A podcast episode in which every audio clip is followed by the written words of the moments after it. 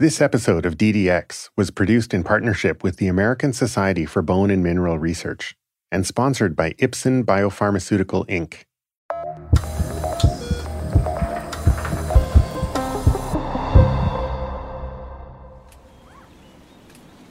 It's September 1964. A five year old girl, Nancy, plays outside her home in Fairfield, Connecticut. She's healthy and has no medical issues. But all that is about to change. During her evening bath, Nancy's mom discovers something at the base of her child's skull. She screams. Her husband comes running. This would mark the onset of a mysterious and debilitating disease that researchers are still struggling to understand. This is DDX, a podcast from Figure One about how doctors think. I'm Dr. Raj Bhardwaj. This season is all about rare bone diseases. Today, we'll hear from Dr. Eileen Shore, a medical researcher and geneticist specializing in musculoskeletal disorders at the University of Pennsylvania School of Medicine. What Nancy's father saw at the base of his daughter's skull took his breath away. There was a lump the size of a grapefruit. Nancy was rushed to the hospital. Over the next 40 days, medical professionals struggled to discover what was going on in this young girl's body. Lots of tests were done, biopsies were done. And actually, what we know now is biopsy, that physical intervention of the tissue, is just the wrong thing to happen. Each test seemed to exacerbate the swelling in Nancy's neck. In hindsight, that was a big clue, but it took doctors a while to recognize it.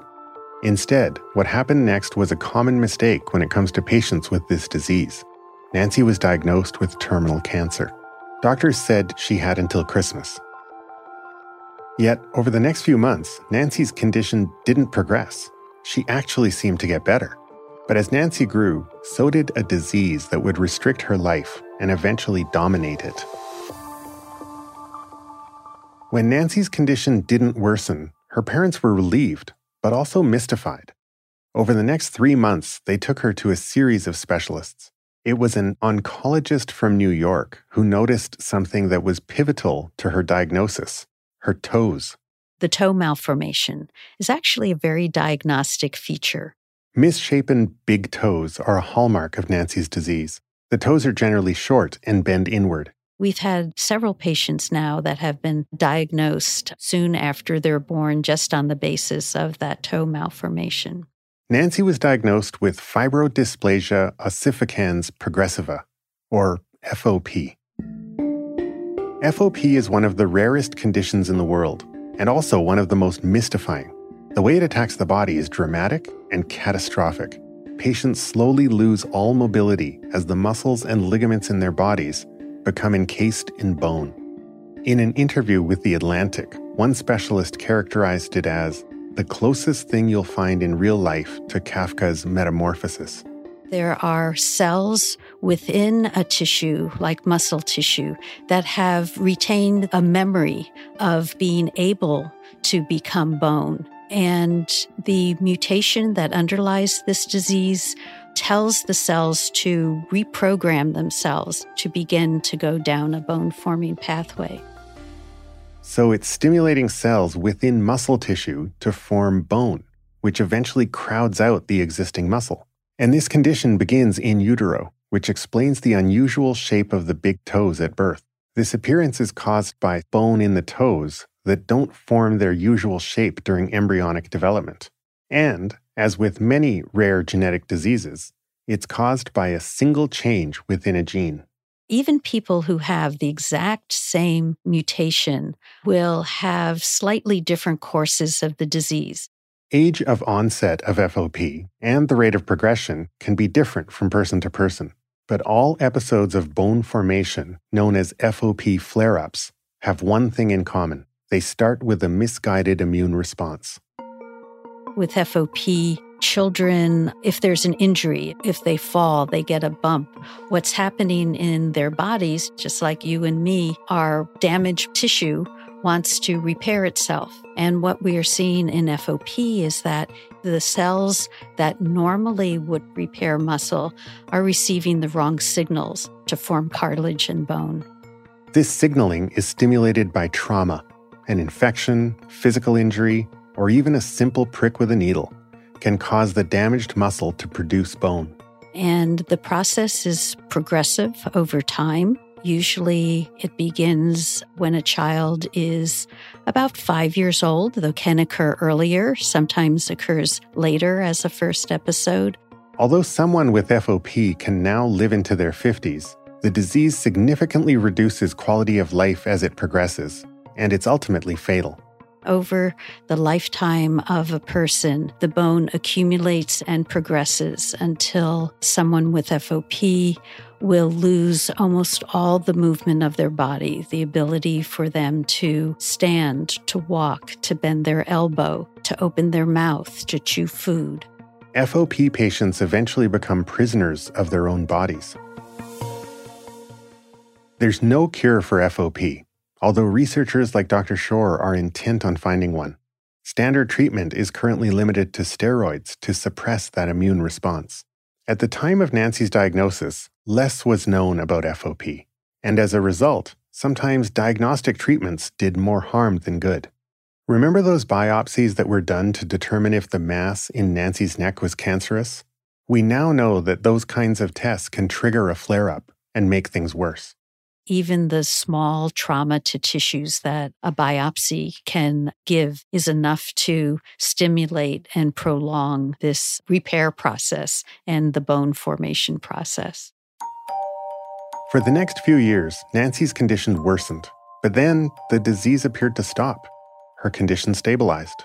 But the progress of Nancy's disease after those initial episodes, again, was not dissimilar to a lot of other patients. There are periods of quiescence where the bone formation isn't highly active. And kids with FOP can have pretty normal childhoods.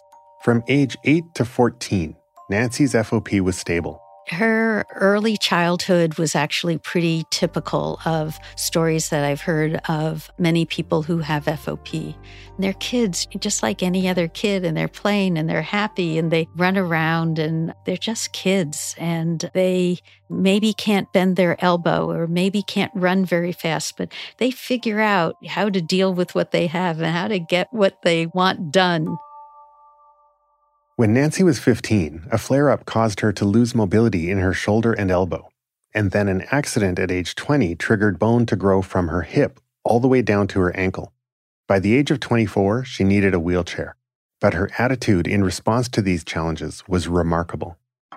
She's just a really strong personality, a very positive personality. And I've seen this with a lot of people who have FOP. They don't let the disease define them, they don't see themselves as a disease. Nancy has gone on to live a very full life. She studied computer science, married, and co founded the International FOP Association to educate and support FOP patients and their families. She is still active in the organization today. And although there is currently no cure for FOP, the DNA variation responsible for the disease was discovered by Dr. Shore and her team in 2006. And that was a huge breakthrough. I don't think it could be emphasized enough how important identifying what the genetic cause is and how that has changed the course of research knowing the mutation changed everything. We had a specific target. We knew what we were aiming for. We knew what we had to look for in terms of what was happening in the body, what could make good drug targets. There are currently nine FOP clinical drug trials underway. Early diagnosis of FOP is crucial, so as healthcare providers, we can avoid diagnostic tests that could harm FOP patients. I can see how a practicing physician may feel a rare disease, I'm never going to see it.